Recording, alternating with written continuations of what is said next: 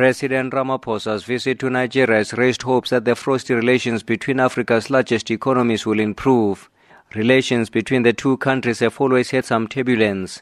In 2015, Nigeria withdrew its ambassador and its high commissioner to South Africa after a series of xenophobic attacks.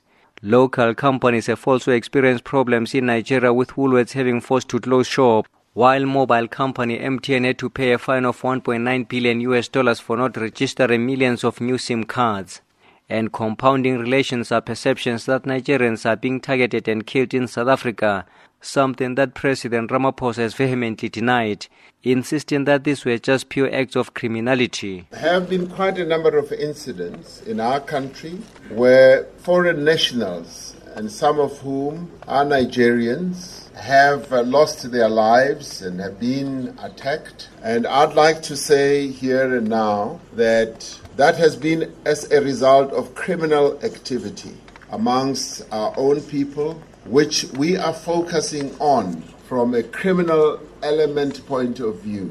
I want to state South Africans do not have any form of negative disposition or hatred towards Nigerians. The president said his meeting with President Buhari was a sign of renewed hope to improve relations between the two nations. We also exchanged views on a number of important economic matters, particularly with regard to uh, the oil industry and how South Africa can be part of this whole process. We also exchanged views on how to deepen trade between our two countries. So, all in all, we had a wonderful exchange, and we both got a sense that we are now opening a new page in the relationship between South Africa and Nigeria and this new page gives us the opportunity to go beyond where we've been before and find a number of areas where we can reach agreement. Meanwhile, both leaders have also discussed bilateral, continental, and global issues of common interest, with the recent signing of the Continental Free Trade Area feature prominently behind their closed door meeting. At least 49 countries, including South Africa, have signed the agreement while Nigeria is still consulting.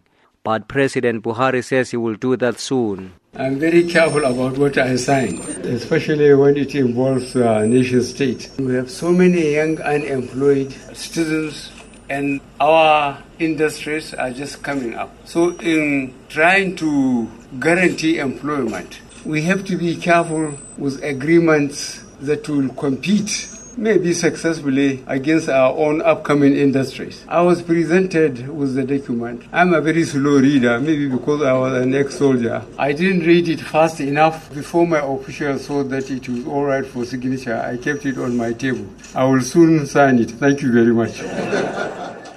The Continental Free Trade Zone, which encompasses 1.2 billion people, will see the free movement of goods and people, as well as increased intra Africa trade.